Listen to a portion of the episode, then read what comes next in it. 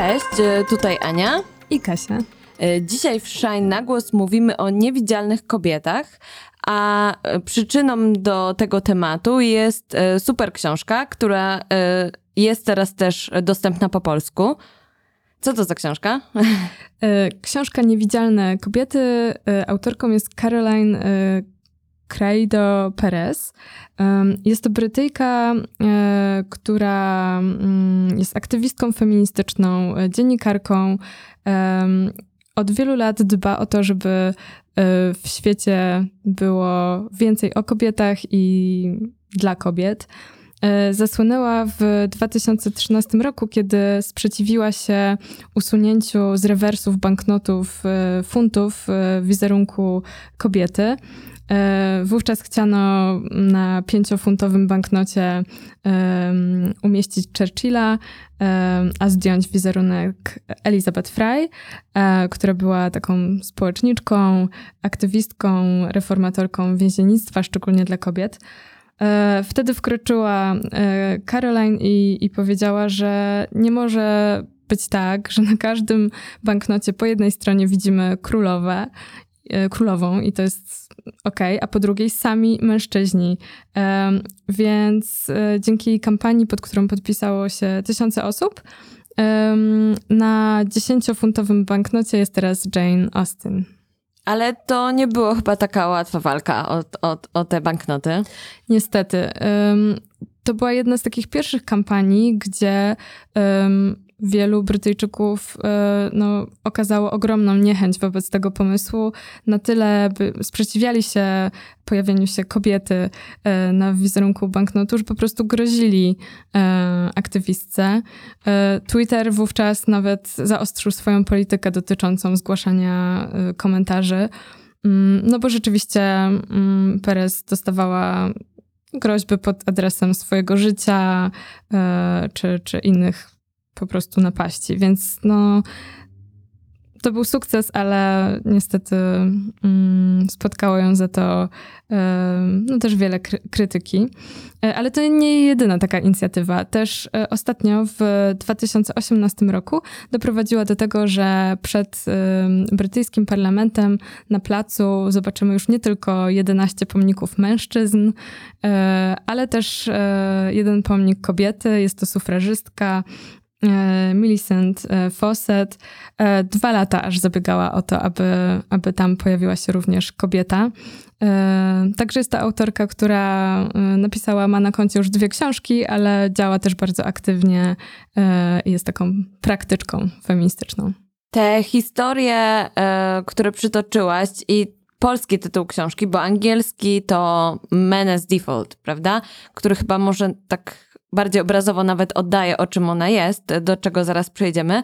W każdym razie ten polski tytuł Niewi- Niewidzialne kobiety e, bardzo mi e, przypomina o polskiej książce e, Ani Kowalczyk, która ma tytuł Brakująca połowa dziejów i jest o kobietach, które w polskiej historii dla których w polskiej historii zabrakło miejsca po prostu, o których e, się mówi mało albo wcale, e, których nie ma na lekcjach e, historii.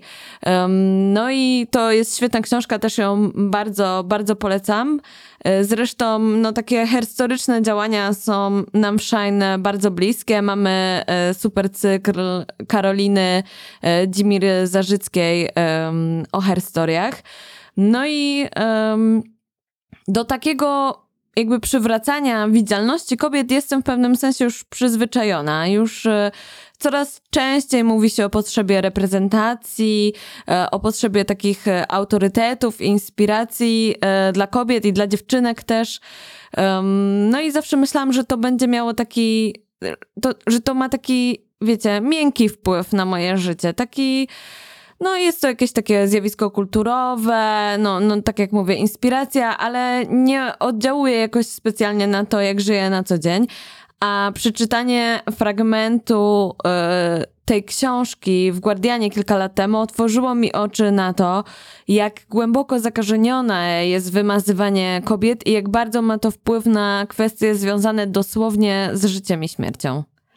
Tak, jeżeli um, przez lata nie chciano poznać naszego ciała, jeżeli przez lata projektowano przedmioty tak, aby pasowały e, do męskiego ciała, do męskiej siły, do męskiej dłoni, e, to okazuje się, że świat wokół nas naprawdę jest zaprojektowany przez mężczyzn i dla mężczyzn, a my zazwyczaj staramy się jakoś do niego dopasować, e, jakoś no, zacisnąć zęby i radzić sobie e, z tym, jak coś e, jest przystosowane nie do naszych ciał.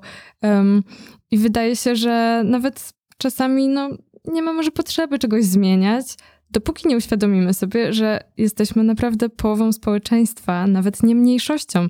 Dla mniejszości również warto by było coś zrobić, ale my jesteśmy ogromną grupą jako kobiety, w Polsce nawet większą, e, a wciąż jednak nie uwzględnia nas się tak na, na wielu polach. Tak, i um, takie przekonanie, no to jest po prostu dyskryminacja systemowa. Ono jest w nas bardzo, bardzo głęboko um, zakorzenione. Um, pamiętam, że jak e, pierwszy raz przeczytałam o tym, że jakieś przedmioty są tak projektowane, że nie są dostosowane e, do kobiecych e, rąk, to sobie pomyślałam, że no, ale bez sensu teraz wszystko zmieniać tak, żeby no, pasowały po prostu specjalnie dla kobiet, po czym po prostu walnęłam się w głowę i sobie pomyślałam, jakie specjalnie dla kobiet. to, a specjalnie dla mężczyzn to, mężczyzn to już jest okej. Okay. Jakby nawet my same często myślimy o sobie w kontekście jakiejś anomalii, odstępu od normy.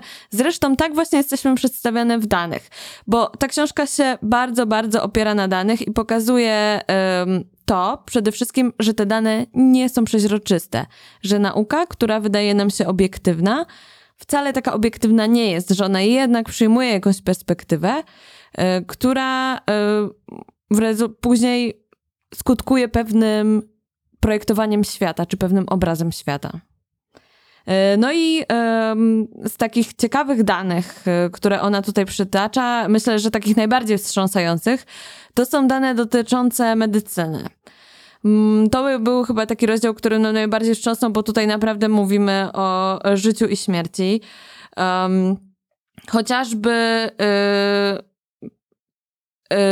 zawał serca, który jest jakby bardzo, ma, ma bardzo duże śmiertelne żniwo wśród kobiet y, i jest y, jedną z najczęstszych y, przyczyn śmierci kobiet, na przykład w Stanach Zjednoczonych, a jednocześnie kojarzony jest w ogóle nawet z mężczyznami. Dlatego, że u kobiet często może mieć on zupełnie inne objawy. E, czyli nie ma tego teatralnego chwytania się za klatkę piersiową, e, a za to są to duszności, może to być ból brzucha po prostu, mogą to być mdłości.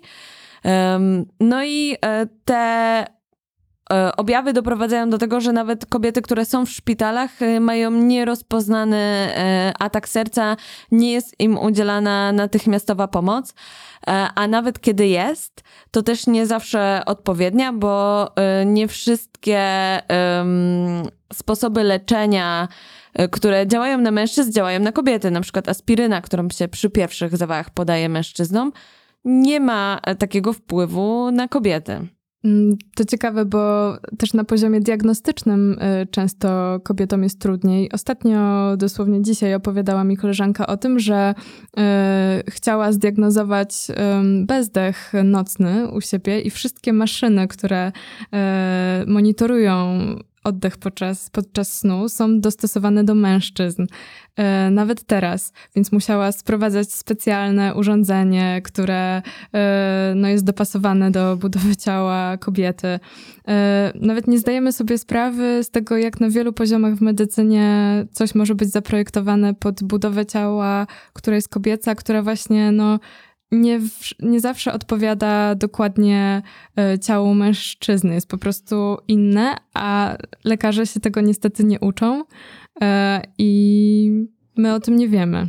Często um, jakby pokutuje takie przekonanie, że kobieta to jest mniejszy mężczyzna, a tak nie jest.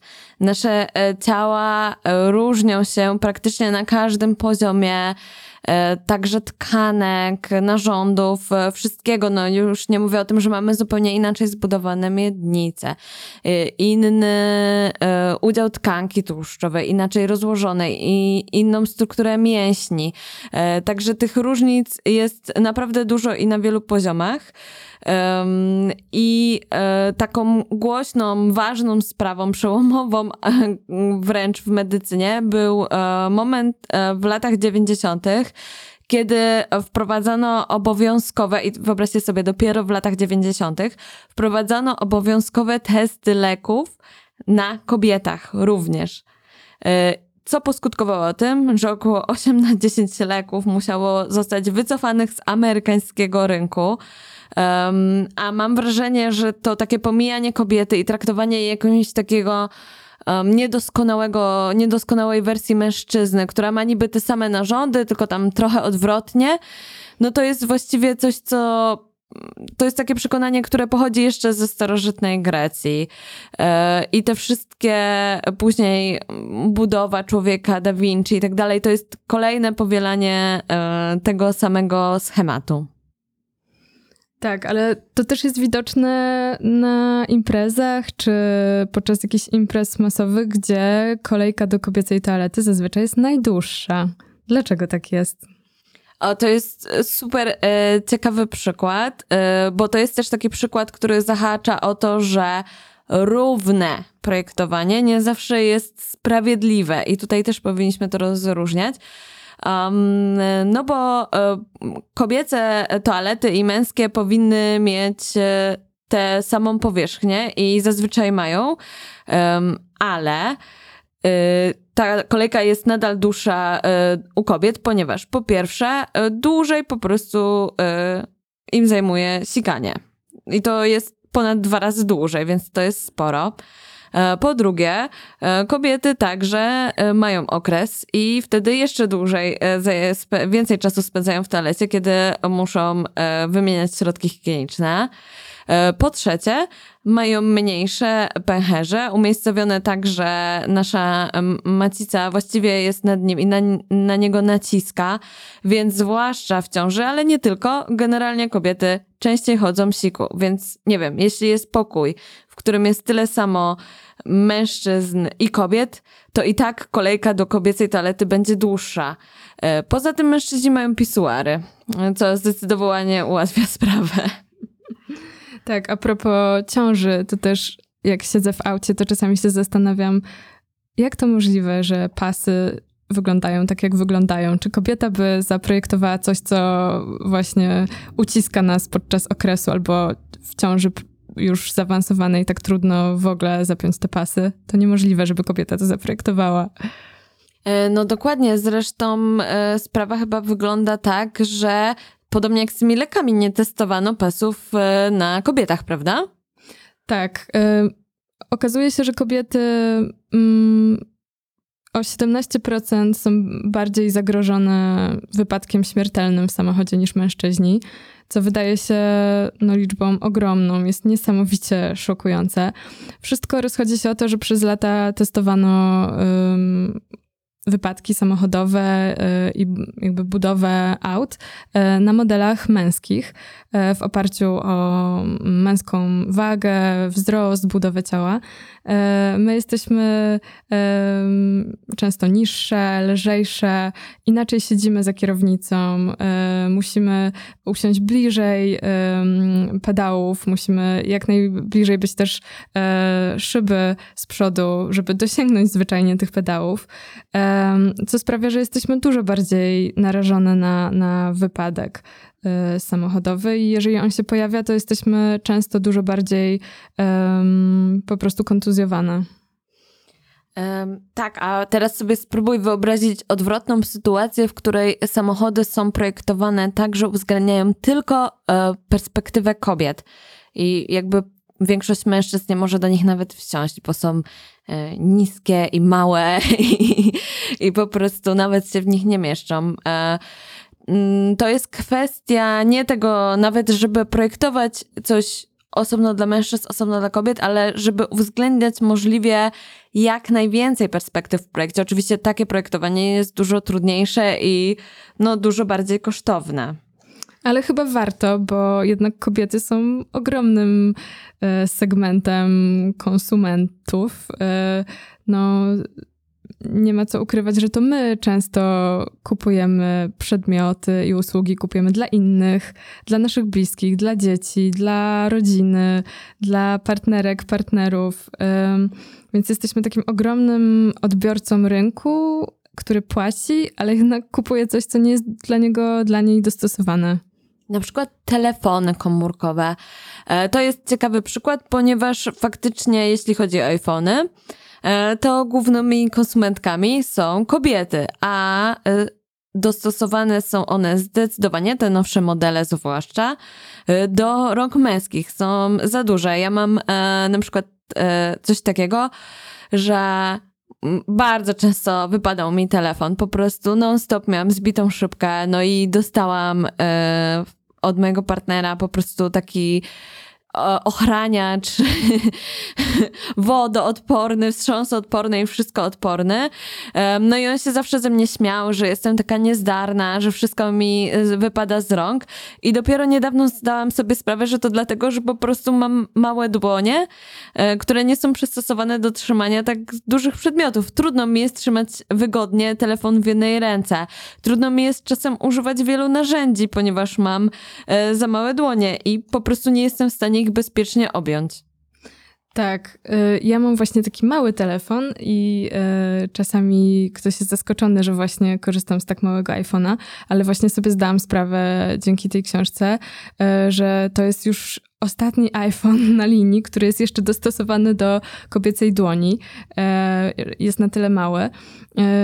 No ale właśnie, mimo że kobiety kupują iPhony, to ta linia iPhone'ów SE już nie jest jakby mm, rozwijana, update'owana. Mm, uznano, że nie opłaca się e, dalej w tym kierunku iść.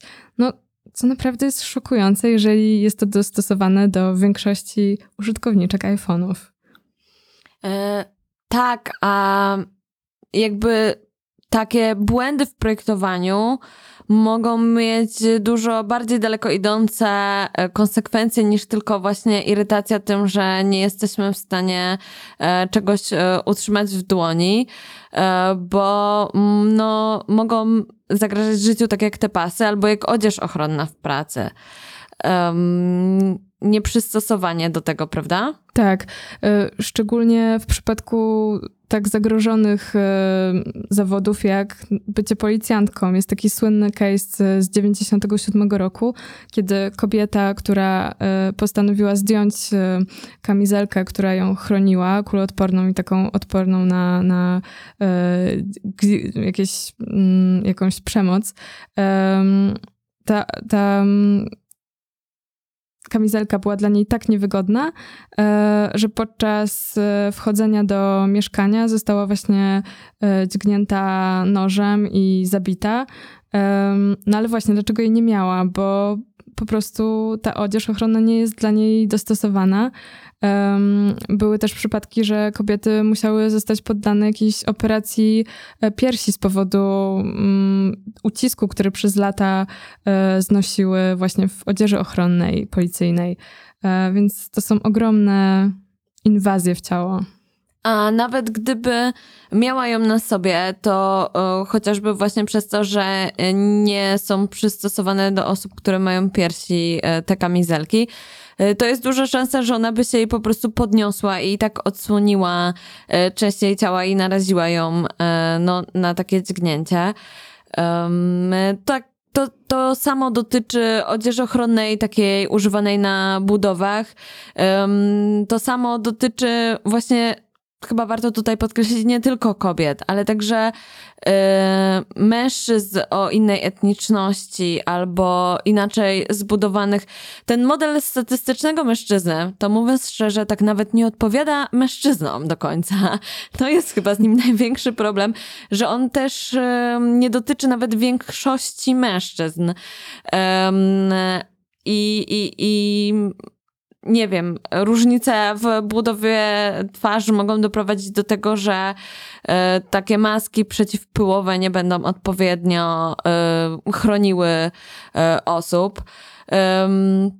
no, w ogóle te niebezpieczeństwa pracy to jest ciekawy temat, no bo jak myślimy o niebezpiecznej pracy, to właśnie myślimy często o mężczyznach wykonujących takie zawody um, właśnie niebezpieczne, albo na budowie, na wysokościach, Górnik. albo o właśnie, górnik. Dokładnie, o tym myślałam, bo um, górnicy są narażeni chociażby um, na, na wdychanie także um, pyłów e, niebezpiecznych. E, no i te choroby wynikające z tego, e, choroby dróg oddechowych, są bardzo dobrze zbadane. Za to nie bada się chorób dróg oddechowych albo nowotworowych w pracy tak zwanej kobiecej, kulturowo-kobiecej, czyli na przykład w salonach kosmetycznych albo u sprzątaczek, które na co dzień pracują z wieloma chemikaliami. W tych salonach kosmetycznych to jeszcze w takich, które się łatwo ulatniają i, i jakby łatwo można je wdychać, y, ale absolutnie nie ma na ten temat danych, a później kobiety wracają do domu i dalej pracują z tymi chemikaliami, tym razem sprzątając swoje mieszkania po prostu. Tak, też praca mm, pielęgniarek, myślę, że tutaj i w ogóle osób, które e, były zmuszone nosić odzież ochronną i maseczki podczas pandemii, to też jest e, ważna sprawa. E, wiele z takich egzemplarzy odzieży ochronnej jest dostosowana do mężczyzn i do ich budowy, a po prostu dla kobiet kupuje się mniejsze rozmiary. A to nie zawsze jest tak, że ta maseczka po prostu taka defaultowo pasująca dla wszystkich, pasuje też e, do, do, dla kobiet. Perez też o tym widziałam, nagrywała filmiki na YouTubie i były z nią wywiady na ten temat. E, jak wiemy, no, na wyspach COVID e, szalał i szaleje. I ona mówiła o tym, że ta mm, odzież ochronna w pandemii, no właśnie jest niedostosowana do y, wielkiej grupy rzeszy pracowniczek medycznych, no właśnie, kobiet, bo praca opiekuńcza i praca e, też opieki nad chorymi to często praca kobiet. E, tak, i to jest taki dla mnie smutny przejaw tego, że są takie rzeczy, o które wydawało mi się, że już nie musimy walczyć. Na przykład właśnie bezpieczeństwo pracy. Jakby mówimy tutaj o jakichś krajach zachodnich, gdzie powiedzmy mamy bardzo dużo przepisów e, dotyczących BHP. No i wydawało mi się, że o to nie musimy już walczyć, że naprawdę po prostu te liczby wypadków e, i śmiertelnych przypadków pracy spadają z roku na rok, a okazuje się, że są przesłanki, żeby twierdzić, że właśnie nie wśród kobiet. I teraz dopiero, kiedy te liczby spadają, ta, ta nierówność tutaj się ujawnia. I to jest jakiś taki smutny dla mnie wniosek z tej książki, um, że w takich dziedzinach, o których ja myślałam, że one już są już zdobyte, po prostu nie zauważyłam tego, że nie są. To prawda, ale z, mimo, że tą książkę czyta się trudno, bo rzeczywiście każdy rozdział jest e, dowodem na to, jak w przeróżnych obszarach i naszego życia no wciąż jesteśmy my, kobiety, nieuwzględniane. E, to z drugiej strony uświadomienie sobie tego powoduje, że możemy być silniejsze w walce o to, aby jednak e, nasz głos był widoczny i żebyśmy nie pozostawały niewidzialne. E, taki, taka była też e, puenta, wniosek z tekstu Gosi Szymania, który pojawił się w Shine a propos niewidzialnej, e, nieodpłatnej pracy kobiet, e, właśnie pracy opiekuńczej. E, wciąż e, kobiety wykonują taką niewidzialną pracę, tak jak powiedziałaś, najpierw w pracy zarobkowej, a później często w domu.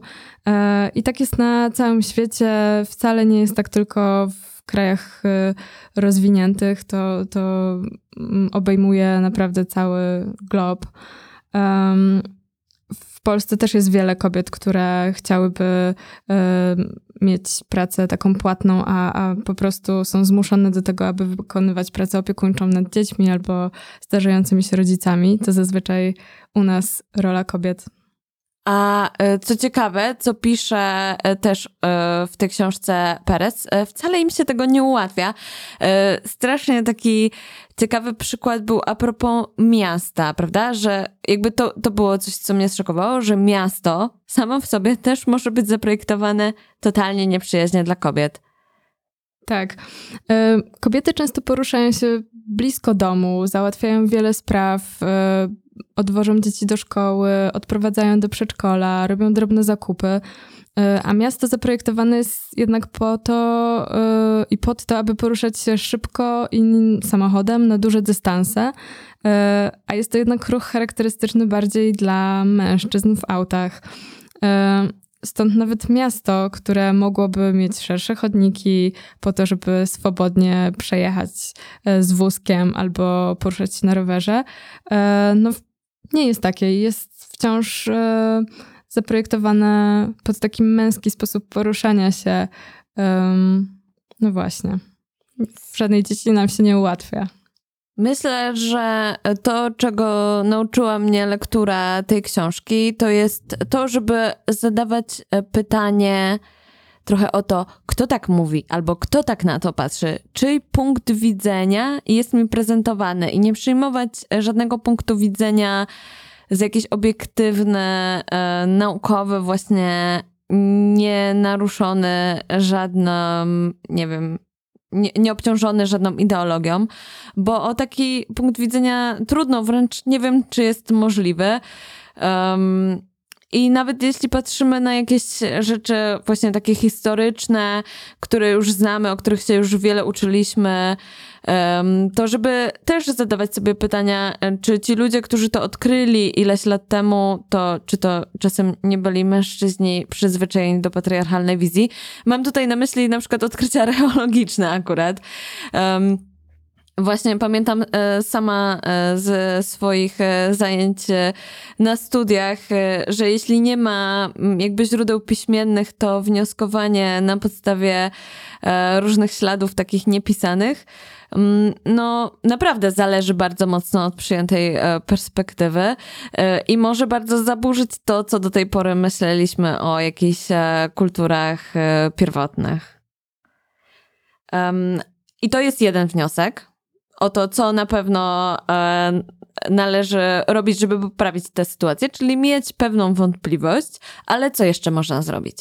Myślę, że też spojrzeć w dane. Y, ja mam taki nawyk y, przez to, że studiowałam socjologię i mimo, że zajmuję się zazwyczaj rozmowami z ludźmi, socjologią jakościową, badaniami y, w rozmowie i w takim działaniu niestatystycznym, to naprawdę jak czytam jakieś wykresy, to zerkam na jakiej to było próbie, kto to badanie wykonał.